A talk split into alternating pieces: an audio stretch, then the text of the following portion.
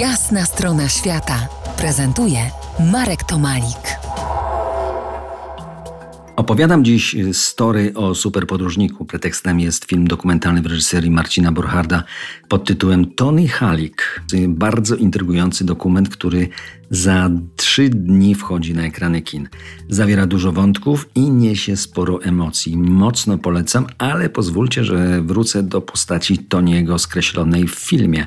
A film nie daje pełnej narracji biograficznej Halika, ale to nie zarzut, bo w przeciwnym razie zamiast 90 minut mielibyśmy na przykład 200.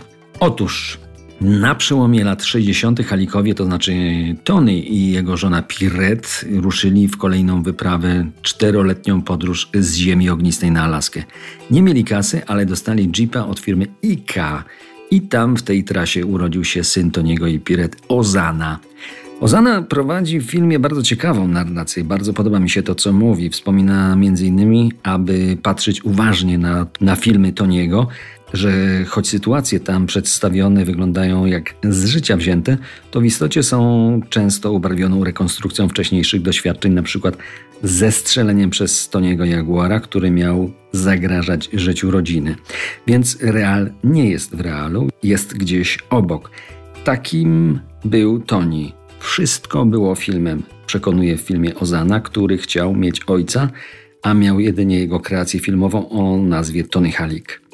Zresztą Tony wielokrotnie umieszczał Ozanę w planie filmowym, ale tam nie grał de facto syna swojego ojca, bo nie było to kino familijne, tylko kolejny kadr kolejnego dokumentu, który się dobrze sprzeda. Inni współpracownicy podkreślają, że Halik dla dobrego ujęcia potrafił zrobić wszystko, wszystkich ustawić i sam siebie bardzo lubił na ekranie filmowym. Komentarze Ozany są jedną z najmocniejszych stron filmu. W jednym z nich przekonuje, że Tony bardzo rzadko mówił o przeszłości, mówił o teraźniejszości i przyszłości.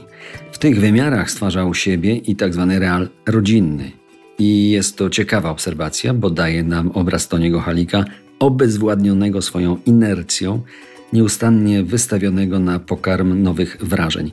W tym chłonięciu świata brakowało miejsca na tak zwany dostatek ciepła rodzinnego. Zana twierdzi, że to było ciepło, tyle że letnie. Tym samym nieco obala mit tak zwanej szczęśliwej rodziny wędrującej. No cóż, nawet ze swojej perspektywy muszę mu przyznać rację.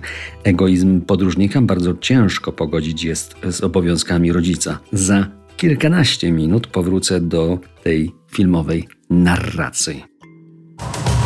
To jest jasna strona świata w RMS Classic.